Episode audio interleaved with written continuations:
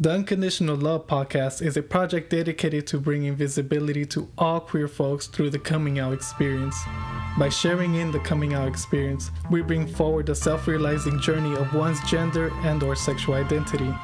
Our intention is to validate the many forms of queerness and more importantly, to connect numerous lives through talks and listenings that inspire new understandings of gender and sexuality. Unconditional Love affirms to contribute and continue in furthering conversations around race, gender, class, and sexuality by highlighting the lives of all queer folks. We hope meaningful talks emerge that reach beyond the podcast itself. My name is Alejandro Echeverria, and this is Unconditional Love. This season of Unconditional Love is dedicated to the lives of queer individuals residing in Oaxaca, Mexico. Most of these narratives are from the perspectives of queer and or gay men and are a result of my fieldwork of queer life in Mexico. This work included exploring the coming out experience, seeking unconditional love, and living an out life in Oaxaca. In today's episode, a Rey Chacal, or simply Rey, joins us from his sewing workshop in Santa Cruz Amilpas. He shares with us his unique queer journey that defies some common understandings of being a queer person, including not having a coming out story. Rey provides a critical view of how sexuality in Oaxaca is understood, and he also explores discrimination in queer life in both Mexico City and Oaxaca, and the importance of religion, as well as the many forms of queer sexual violence in Mexico. Hola. Gracias por acompañarnos y te quería preguntar si nos podrías compartir tu historia de, de o tus narrativas de, de salir del closet. ¿Cómo fue ese, cómo fue ese proceso? Pues. em, realmente nunca salí del closet. Porque yo siento que nunca estuve en el closet. Em, yo nunca supe realmente eh, qué era el closet. Eh, afortunadamente mi familia nunca hubo un prejuicio.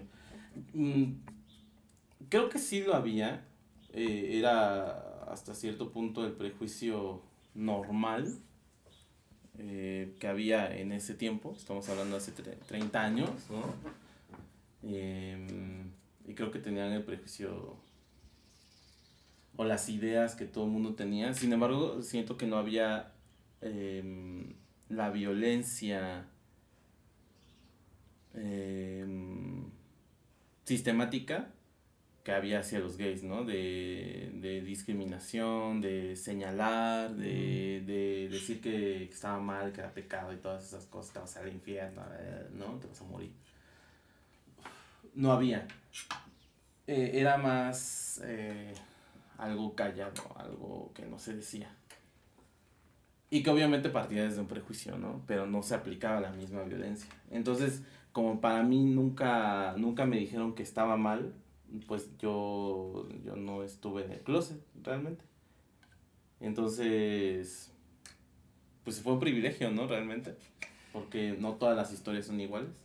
No. No todos viven de esa forma. Entonces, yo digo que fue un privilegio no, no estar en el closet. Va a ser un poquito de ruido.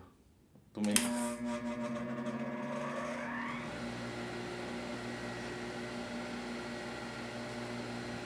Y pues nos podrías como... ¿Cómo fue como tu infancia? Como, ¿Cómo supiste que eras diferente? Si no saliste closet, ¿cómo sabías que eras diferente? Eh, ¿Cómo me di cuenta que era gay? Por el porno. pues las cosas como son. Este. Había. Que también siento que de repente por eso no había ese como prejuicio. Espérame. Sí. Se está, se ¿no? este. Tenía un familiar que sí es gay. Era, porque ya murió. De parte de mi papá. Entonces, eh, siento que de repente por eso había esa tolerancia por este familiar, que no era una tolerancia realmente porque lo trataban mal y cada vez que podían, le hacían el feo, ¿no? Pero nunca hubo ese señalamiento de ese pinche puto, ¿no? Sí. No hay problema si hablo así. Está bien así. No, o sea, no. lo digo para ejemplificarlo, ¿no? Porque nunca le dijeron así, al menos no enfrente de mí. Entonces, como yo siento que en Oaxaca la gente es muy hipócrita, o sea, lo piensa pero no lo dice. Obviamente lo pensaban de él, ¿no? Pero no lo decían. Entonces, como yo nunca, yo nunca escuché que dijeran eso, pues para mí nunca hubo algo malo, ¿no? Pero bueno, el punto es que tenía este familiar que, era gay y, él nos cuidó a nosotros cuando estábamos chicos. Entonces, eh, eh, no me hizo nada a mí, siempre fue muy respetuoso, porque luego también están esas historias sórdidas. Este, sí. no, ya, no llamemos sórdidas, sino difíciles, ¿no? De los familiares que abusan. Y no nada más este, en los gays, ¿no? Sino también en los heterosexuales. hay muchas historias de abuso. En mi caso no fue, pero como yo me iba a quedar a su casa ya cuando estaba adolescente, eh, descubrí que entre sus cosas tenía porno gay. Y pues empecé a ver, me gustó. Yo no sabía que había algo como diferente. O sea, obviamente cuando estás chavo, pues sabes que el porno pues no es como... No, no ves porno enfrente de tus papás, ¿no? Entonces, eh, pues obviamente sí lo hacía escondidas, pero a escondidas yo creo que desde la parte sexual. O sea, desde el disfrute sexual lo hacía escondidas, pero no desde, desde está mal ser gay, ¿no? Entonces yo creo que fue a partir de esa, de esa experiencia o de, encontrar ese tipo de contenido que, que descubrí mi sexualidad mi, o mi preferencia sexual.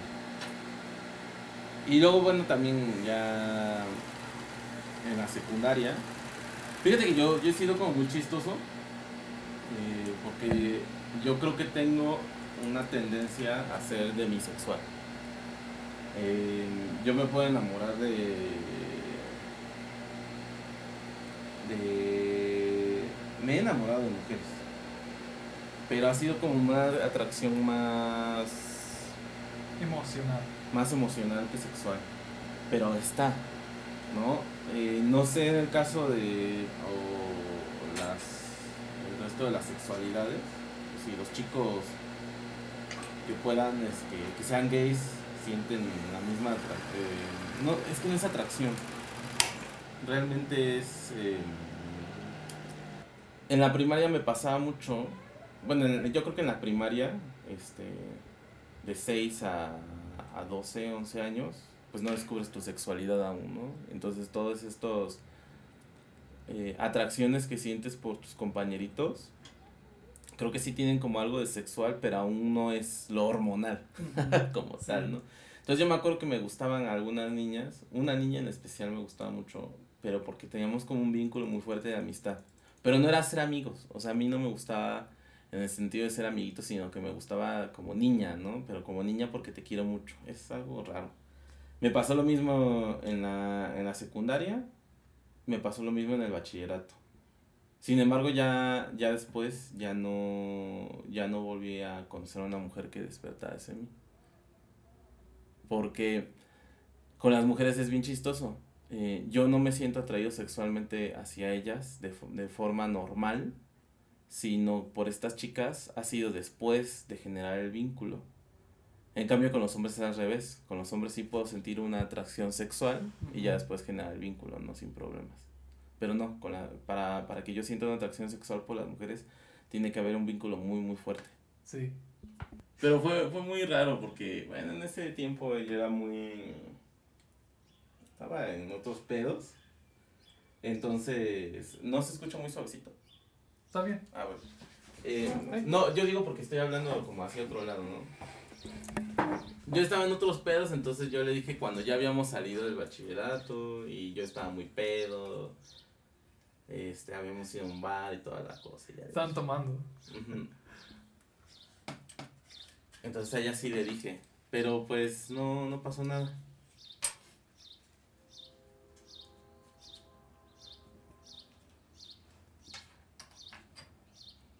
Y así.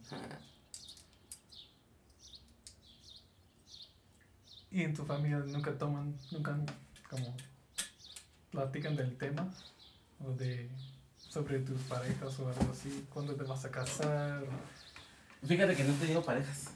¿no? No. No, porque. eh,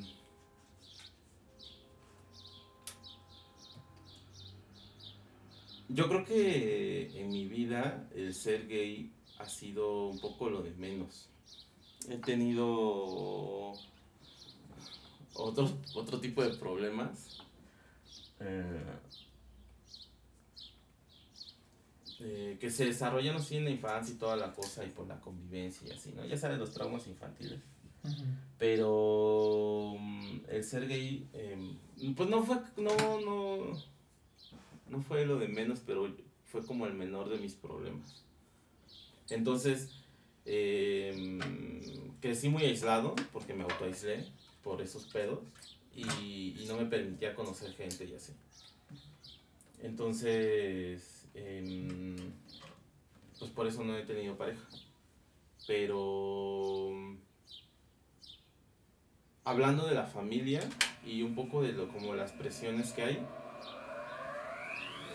Fíjate que yo así considerar familia es mi mamá, eh, mis hermanas, mis sobrinos, unos cuantos tíos, dos, tres tíos y ya. El resto de, de personas con las que tengo un parentesco sanguíneo no, las considero mi familia. Y desde esa perspectiva, pues, ni les, ni les rindo cuentas, ni me importa lo que digan.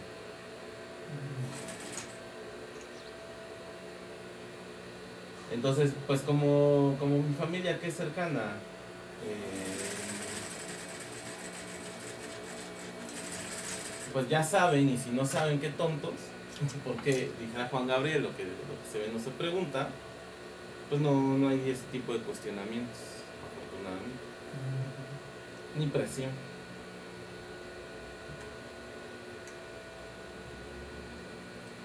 ¿Y piensas que necesitas una historia de salir de closet o qué piensas de, de las personas que sí tienen una historia explícita de salir de closet? Yo pienso- sientan- Ajá. que, que en ese sentido soy privilegiado. Eh, tuve el privilegio, tengo el privilegio de tener una familia. Mi hermana tiene un poco de conflictos. no, no es novedad, pero pues si no le gusta ni modo, ¿no? es mi vida y no le tengo que permi- pedir permiso para vivir. Pues, nada acá. No, eso- Entonces, como mi mamá este, es muy respetuosa con mi vida, yo sí siento que de, de no tener conflictos. ¿Qué pienso de los chicos que tienen sus historias? Pues que, que creo que ya no deberíamos estar en el closet. Em, sin embargo, entiendo la, las situaciones, ¿no? Que hay, hay familias donde em, pues donde no son aceptados, donde, gener- donde sí sufren rechazo, violencia, abandono. De por sí como sociedad, al menos aquí en México estamos muy cabrones, ¿no? En- ¿quién, ¿Quién tiene una familia que no es disfuncional, no? Esa es la pregunta. Es que también hasta los heterosexuales, ¿no? Sin embargo, los heterosexuales no tienen la carga de la, de la sexualidad disidente. por llamarlo de alguna forma. O sea, los heterosexuales viven, viven una vida normal, entre comillas, pero también la verdad es que están igual o peor de jodidos que nosotros. Entonces, em, pues pienso que hasta cierto punto pues es normal salir del closet. Y yo creo que es eh, que, que deberíamos de salir del closet, ¿no? Me he topado que, que aquí en Oaxaca en especial hay mucha gente que aún está en el closet. Y em, lo puedo entender como en ciertas comunidades eh, un poco lejanas a la ciudad donde desafortunadamente todavía hay como ciertos prejuicios y que deriva mucho de la religión católica porque en esos pueblos son muy muy creyentes, ¿no? No suena mucho. Está bien. Estoy haciendo un calzón, por eso de las máquinas. Y, y de repente entiendo que en esos pueblitos pues sí estén en el closet y se casen y así, ¿no? Porque pues luego también ahí sí se ejerce, se ejerce violencia, ¿no? Pero de repente aquí en la ciudad es como... Me cuesta un poco de trabajo de entender a los chicos que no salen del closet. Sí es cierto que no vivimos en, en la tierra de las libertades, ¿no? Pero tampoco vivimos en la tierra de... de de las prohibiciones, ¿no? Sí, tiene. Pero bueno, pues también es respetable, ¿no? Es un proceso completamente personal. Que cada quien. em, pues se siente preparado para el momento en el que tiene que salir del closet. Hay muchos hombres así en Oaxaca que se casan, como sienten una atracción por otros hombres, pero se casan para con- como complacer a sus familias. o- ¿Cómo es ese rollo para los hombres que no salen? O la- las- los hombres que, o la gente que vive en los pueblos. ¿Cómo es? Sí. Pues en ese sentido, pues no te puedo decir porque no, no- afortunadamente no es mi caso. Y lo digo afortunadamente porque tengo una familia que me ha apoyado, me ha, me ha acompañado. Por ejemplo, este negocio de lo, de lo que hago calzones, pues mi mamá me ha apoyado muchísimo, ¿no? Es, y, y lo digo, ¿no? Es mi principal inversora. Gracias a ella es que está saliendo este negocio adelante y gracias a mis clientes, obviamente. Eh, entonces, pues desde esa perspectiva no, pues no sé qué onda, ¿no? No sé Ujú. eh, no sé realmente qué pase con esta gente. Sin embargo, yo creo que mm, eh, deberíamos de dejar de, mm, eh, de pensar que la familia es todo. O sea, si hay un sector de la familia que es muy importante, ¿no? Que es el núcleo cercano, papá, mamá y toda la cosa. Eh, pero, por ejemplo, lo que vaya a decir tu tía, la que se va a, a persignar todos los fines de semana, pues que no. A menos que esa tía sea tu mamá, entonces ahí sí ya hay como un pedo, ¿no? Pero.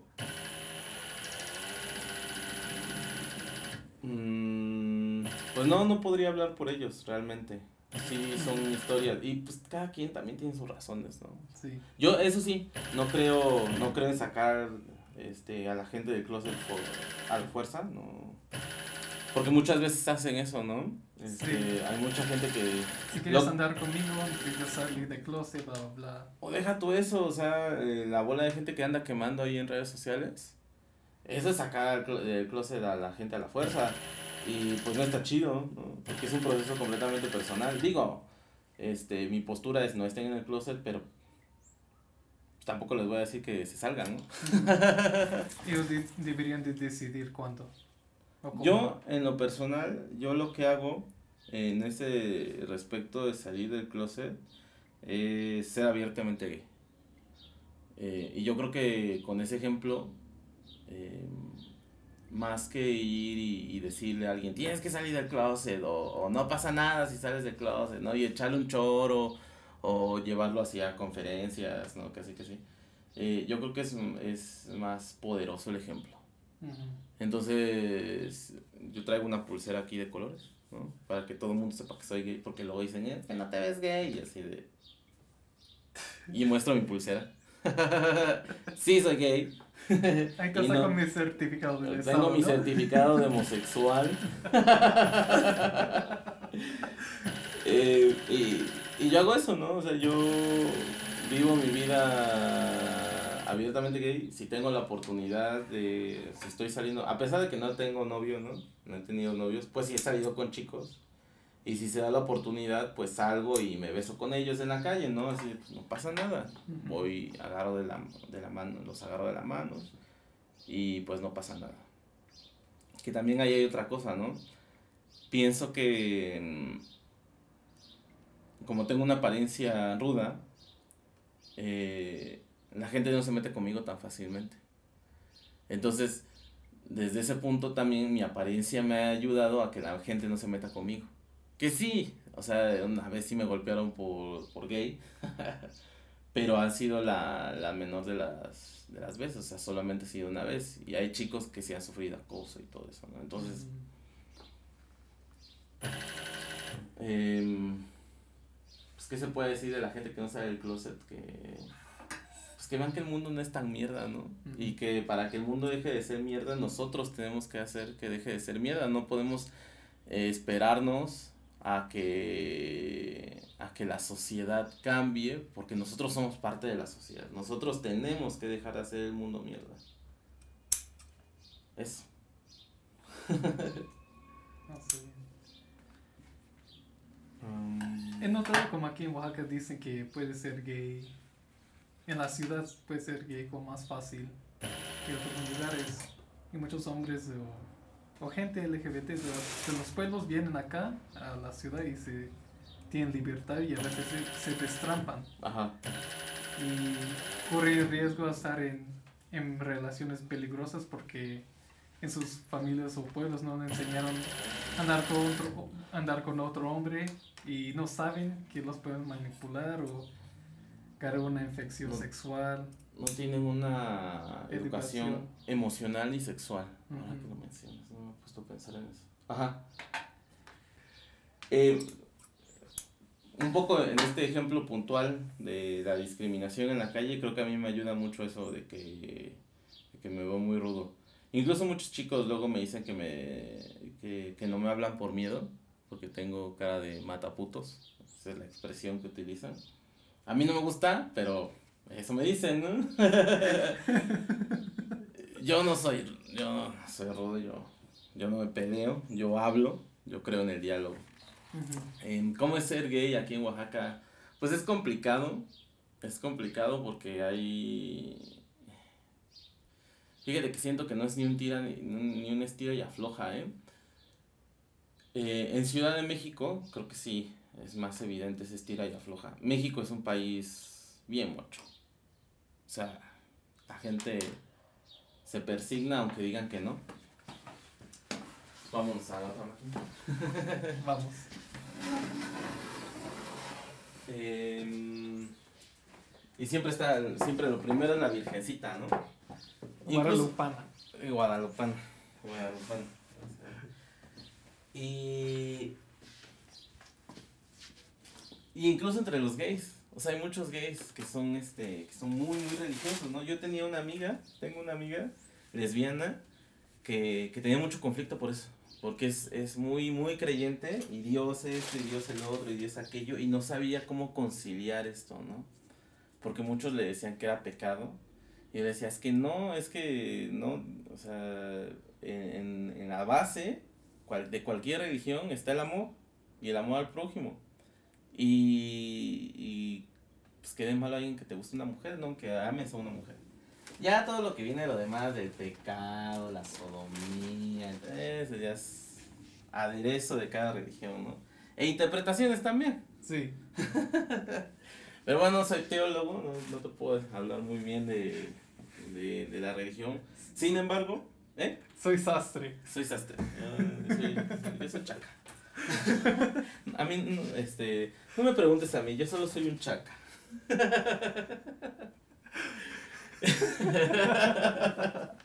Em, y en especial aquí en Oaxaca. Aquí en Oaxaca el peso de la, de la religión es muy, muy fuerte. Yo viví nueve años en el DF. Ah, bueno, estaba hablando de estira y afloja, ¿no? Yo siento que en el DF es más evidente eso. Porque están entre la libertad de... Y no, y no la libertad de ser este... mm, ¿Cómo se le llama? Ah, De ser ateo o agnóstico, sino la libertad de ver la vida no nada más desde la religión, pero sí está este lado conservador. Entonces están desde las libertades de la cajita feliz hasta el conservador del vato que te puede madrear en la calle. Porque a mí la vez que me golpearon por ser gay en la calle fue en el DF, no fue aquí. Entonces tú te dices, ah, pero ¿cómo en el DF te van a golpear? No, pues sí, me golpearon en el DF. Estaba yo muy chavito, pero bueno. Em, siento que aquí no hay ese estira y afloja porque es más hacia el lado conservador, es más hacia lo mocho. Em, y es una cuestión más cultural. Em, y bien poderosa porque Oaxaca vive de su cultura. Entonces no podemos cuestionar una cultura que nos da de comer. ¿Y cuál es la cultura? La cultura católica, ¿no? La religión católica, las fiestas, la calenda, este, todo eso que a fin de cuentas se nutre del, del pensamiento católico. Y ahorita que me lo preguntas y ahorita que te estoy diciendo, este, sí tiene como mucho sentido. No me había puesto como a pensar en eso, ¿no? En que... Mm, en el peso que tiene la religión. Yo, yo lo, como yo soy, no soy ateo, soy agnóstico, pero no creo en el dogma católico. Em, pues para mí todo esto de pecado y no sé qué, es para mí como, sí, ajá. ¿No? No, no, tengo temor de Dios. La, la realidad no, no le temo. Eh, leí la Divina Comedia y el infierno se me hizo más interesante que el paraíso, entonces no le tengo miedo Ya estoy en ese lado, ¿no? prefiero quemarme eternamente a estar rezando aburridamente. Em, de rodillas, ¿no? mira, es más divertido estar quemándote de rodillas que, que, contemplando la belleza de Dios. Este, ah, ah, hueva. Ah, pero te iba diciendo, estábamos en... Estamos en Oaxaca, la cultura. ah, sí. Yo lo veía más como, como eso, ¿no? Como un lastre de, de lo mocho. Que en realidad ya también siento que no está peleado, porque a fin de cuentas es el amor, ¿no? O sea, se, trata, se supone que Dios es, es el amor al prójimo. Entonces yo lo veía así como de, ay, ¿para qué quieren estar yendo a misa y todo eso, no? Pero es, ahorita o sea, ahorita me pongo a pensar, pues sí, o sea, todo este rollo de la misa y la Semana Santa y las fiestas y todo eso, pues es lo que da de comer a Oaxaca. Sí. ¿Cómo te vas a poner a cuestionar eso? ¿Cómo vas a tratar de tirar una institución que es la institución católica y todo su dogma si de eso vive Oaxaca? Que en ese sentido, yo tengo un pensamiento de que todas las fiestas se deberían de transformar en un en un, en un evento cultural más que religioso. Sin embargo, ahorita acabo de recordar, en la universidad, eh, en un seminario de investigación, nos pusieron de tarea eh, hacer un, un proyecto de investigación para maestría. Entonces yo propuse hacer, investigar la iconografía de la Virgen de la Soledad, ¿no? Y, y, y, uno de mis planteamientos era ese, ¿Cómo, ¿cómo le haces para convertir la festividad de la Virgen de la Soledad en un evento cultural? Y una maestra me dijo, es que no le puedes quitar lo religioso porque eso es lo fundamental de la fiesta.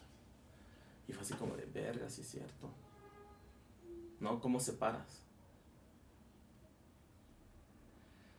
No puedes. O sí se puede, pero sería una cuestión de muchísimo tiempo, ¿no? O sea, Em, me voy a inventar un término, pero déjame me acuerdo de la palabra. Este. Hacer eh, fiestas laicas. O sea, la laicidad de la fiesta. ¿Cómo, cómo llegas a eso, no? Eh, y yo creo que más que, más que ponerte a, a, a teorizar, porque pues, se puede aventar mucha teoría, ¿no? O mucha palabrería como estoy haciendo ahorita. Yo creo que sí es como una cuestión más de práctica. Y es de dejar de... Mm, bajar del pedestal a muchos de los símbolos que utilizamos en las fiestas. Que por sí las fiestas también son bien laicas, ¿no? Porque la gente lo que... Bueno, no necesariamente. Porque la gente lo que hace es ir a empedarse. o sea, acaba de ser la fiesta acá de la Santa Cruz. Y, y, fui a la calenda y toda la cosa al castillo y todo eso. Y, y, pues nadie estaba en la iglesia, o sea, a nadie le importa la misa, ¿no? A lo que a la gente le importa es el desmadre. Sin embargo, de repente, pues si le quitas esto, esto religioso, pues sí se queda un poco vacía la fiesta, ¿no? Es, es complicado. Eh, bueno, pero bueno, estamos hablando de lo que se ve aquí en Oaxaca. y la religión tiene mucho peso, ¿no? Y la religión no se cuestiona porque la religión es la cultura y la cultura no se cuestiona porque es lo que nos da de comer. Es parte del territorio y todo eso, ¿no? Pues sí, es parte, es parte de lo que es ser oaxaqueño, la fiesta religiosa.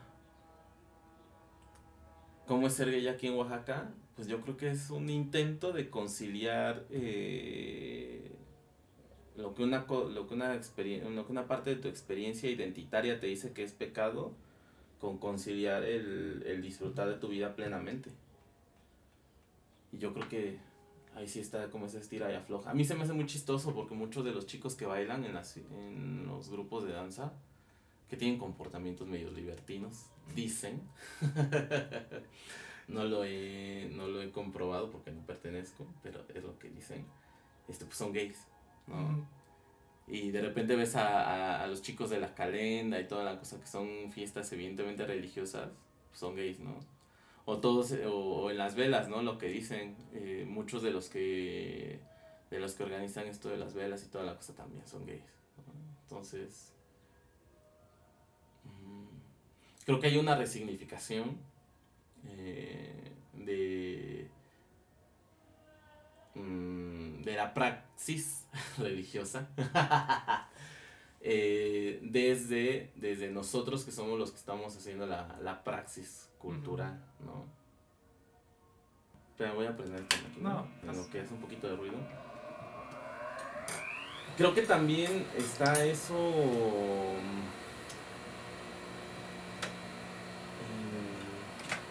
ese ese monumento, ¿no?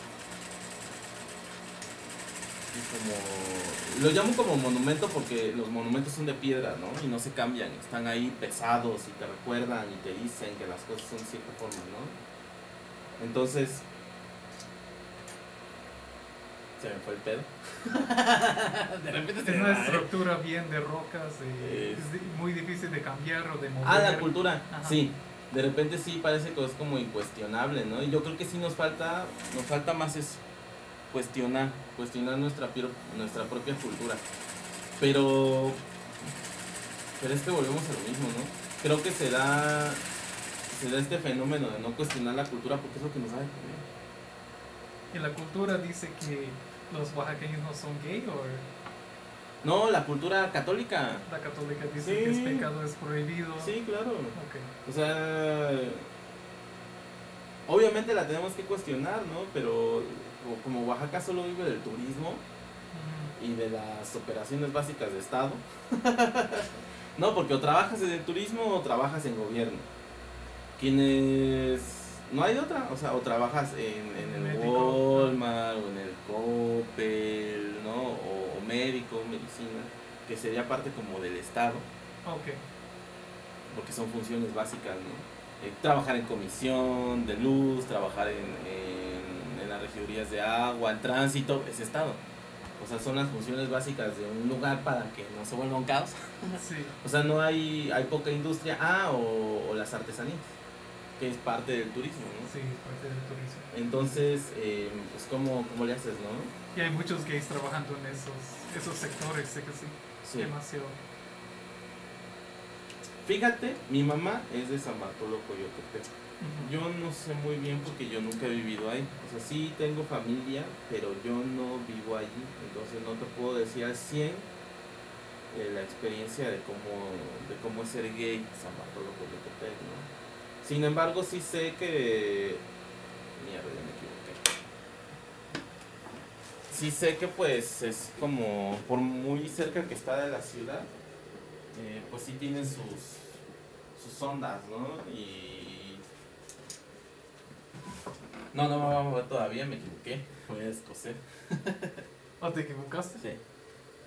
Eh, Por andar distrayéndote, ¿no? Nada, así pasa. Eh, Sí hay algunos gays, pero... Bueno, la última vez que vi, este, conocí a una chica trans. Pero no son, no, son como tan visibles. Mm. Y bueno, ahí es una comunidad de artesanos, ¿no? Mm. No, no sabía muy bien. Mi, ahora, esa es la, como mi percepción, ¿no? Eh, mi experiencia de qué es ser gay aquí en Oaxaca. Eh, para mí ha sido un hacerse visible. Es un decir aquí estoy. es eh, pues sí como como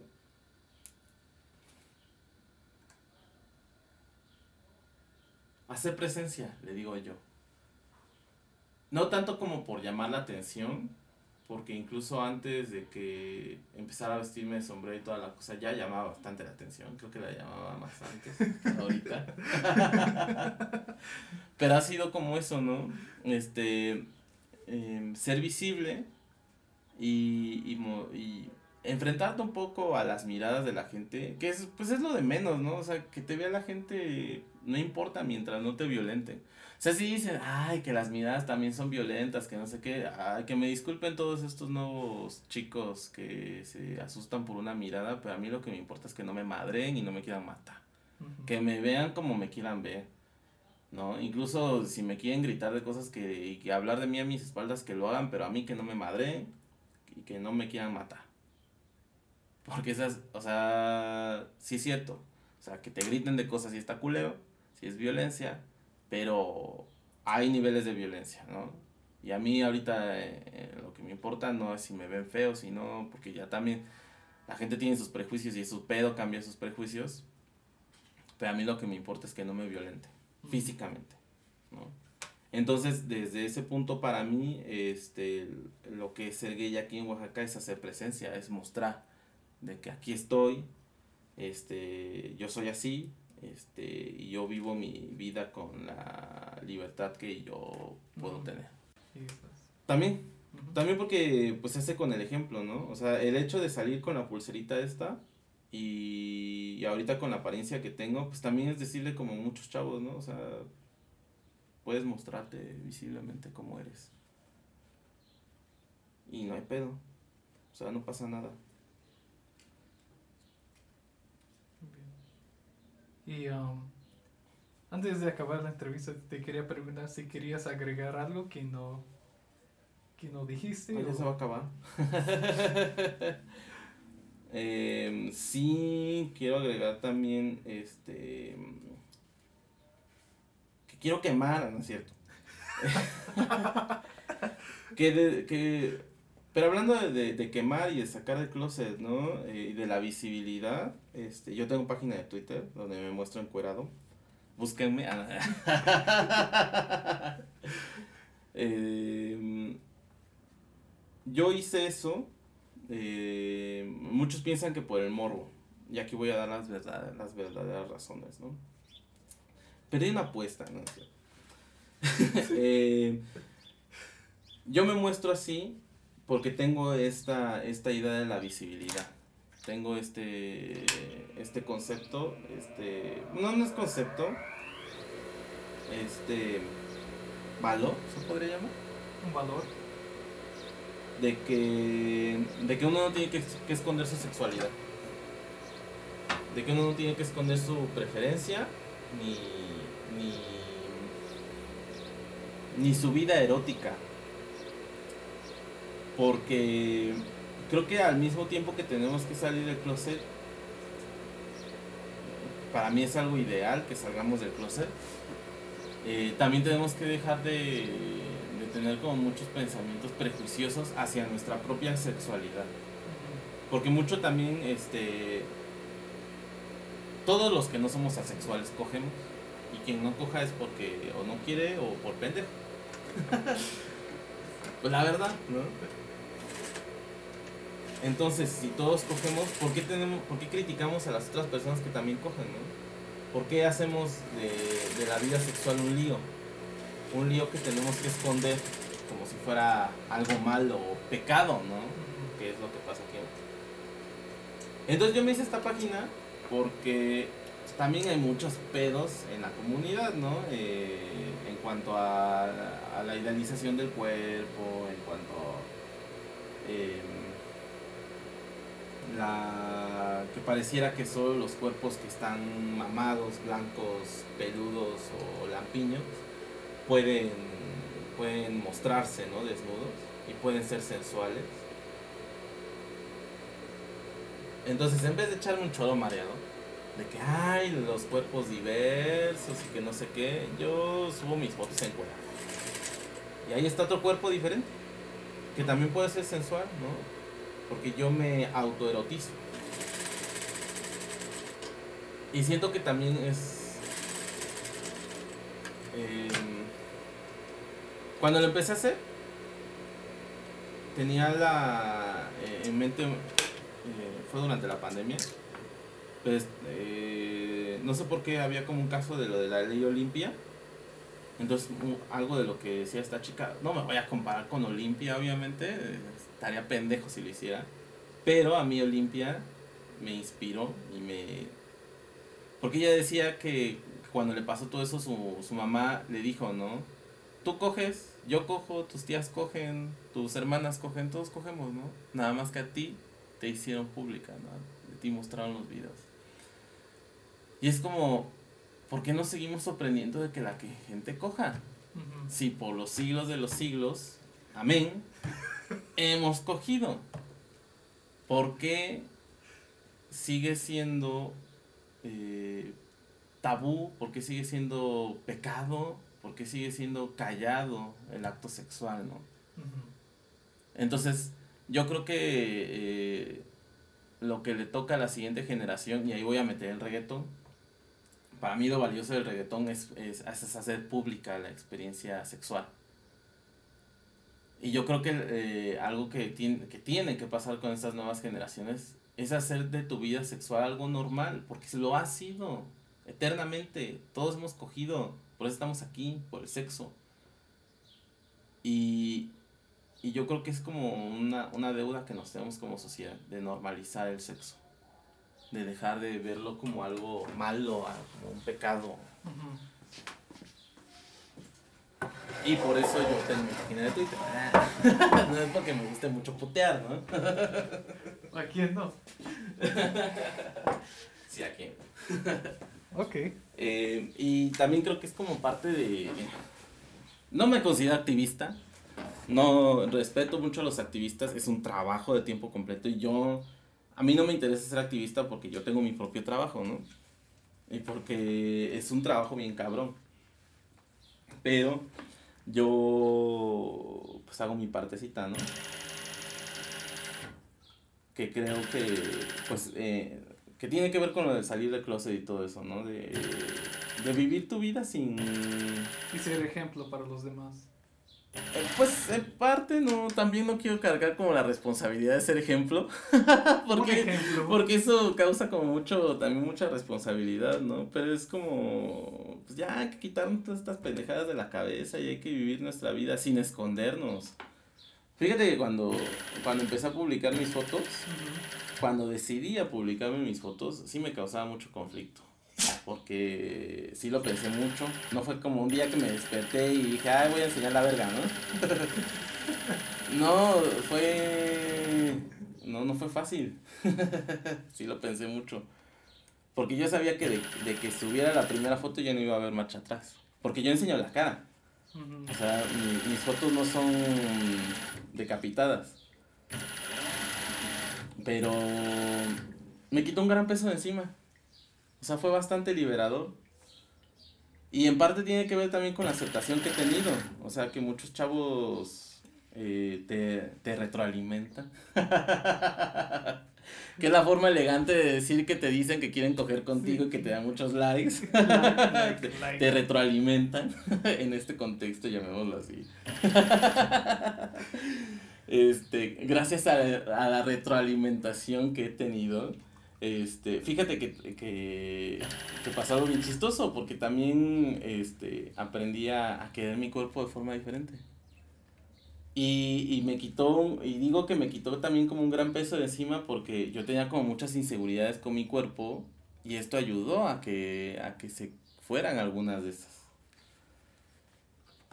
Y, y a ya no, a ya no tengo miedo a, a mi propia desnudez o a mi propia sexualidad.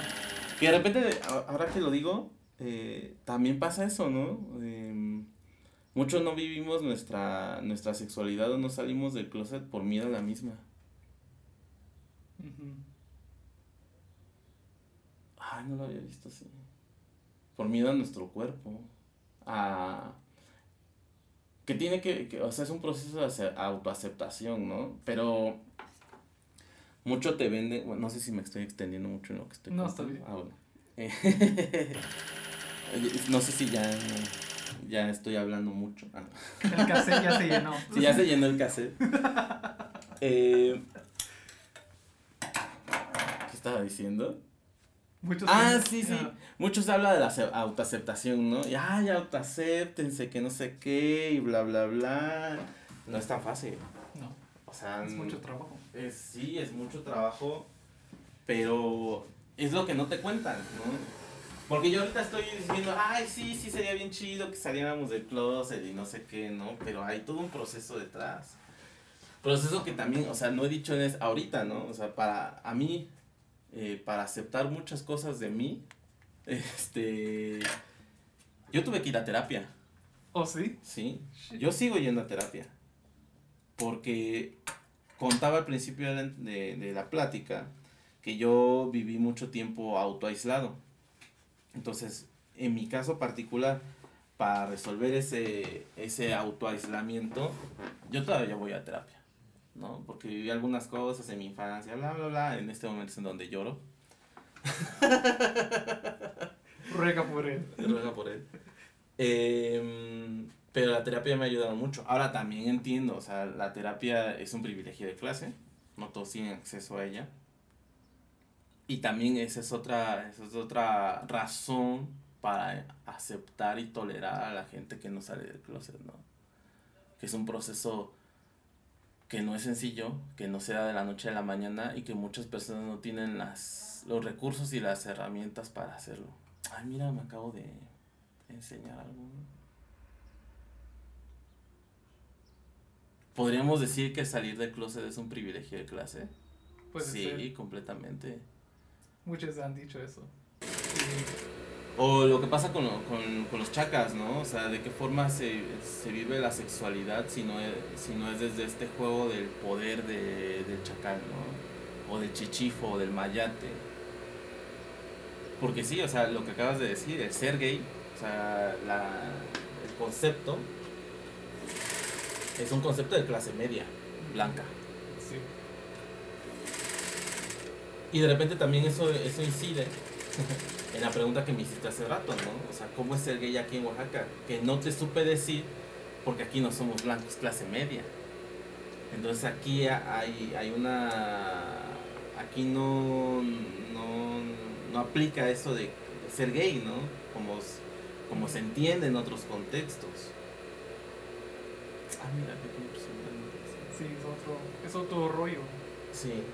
Entonces, eh, bueno, lo, lo que es el tema, ¿no? De, de salir del closet. eh, pues sí, hay mucha gente que no sale del closet porque no tiene las herramientas, ¿no? O porque ni siquiera también se cuestionan, ¿no? Eh, ya ves que cuando, cuando vives en ciertas clases sociales hay cosas que ni te cuestionas, ¿no? Eh, por ejemplo, estas mamadas de ser tu propio mamadas y yo aquí con mi negocio, ¿no?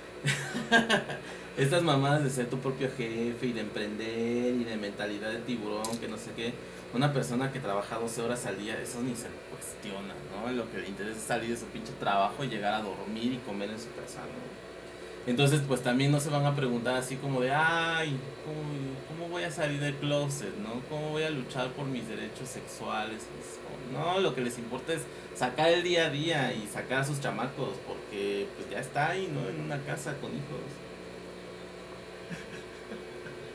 Y creo que las personas, me incluyo, que no, que no somos conscientes de estos contextos, porque yo, yo lo dije desde el principio, ¿no? Eso sí lo admito, o sea, yo sí tuve desde esa perspectiva una vida privilegiada. Este, creo que sí tenemos que considerar estas, estas variables eh, a la hora de, no de juzgar, porque no se trata de juzgar, pero sí a la hora de, de tratar con una persona que está en el closet, ¿no? Si realmente tiene las herramientas para salir del closet, o si, o si está siquiera en una, en una situación, una posición en donde se salir del closet sea una sea opción, ¿no? Y su vida no esté eh, condicionada por el trabajo o por cosas así. Nos falta reflexionar en eso. Ay, qué bonita conclusión. Está grabada. Está grabada para que no me arrepienta de mis palabras.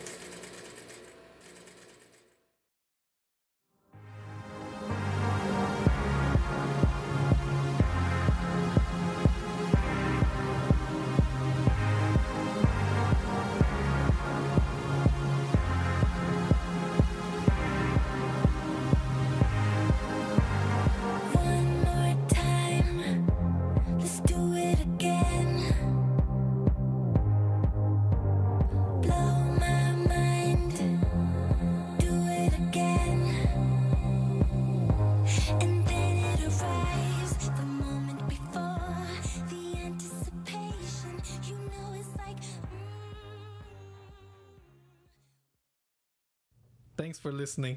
For more narratives, please visit culturalmediaarchive.org and click on the Archive tab. Unconditional Love is part of the Youth Citizenship Narrative Project and recorded at the Ethnography Laboratory at UC Riverside. You can send us an email with questions or comments at unconditionallovepodcast at gmail.com. We'll see you next time.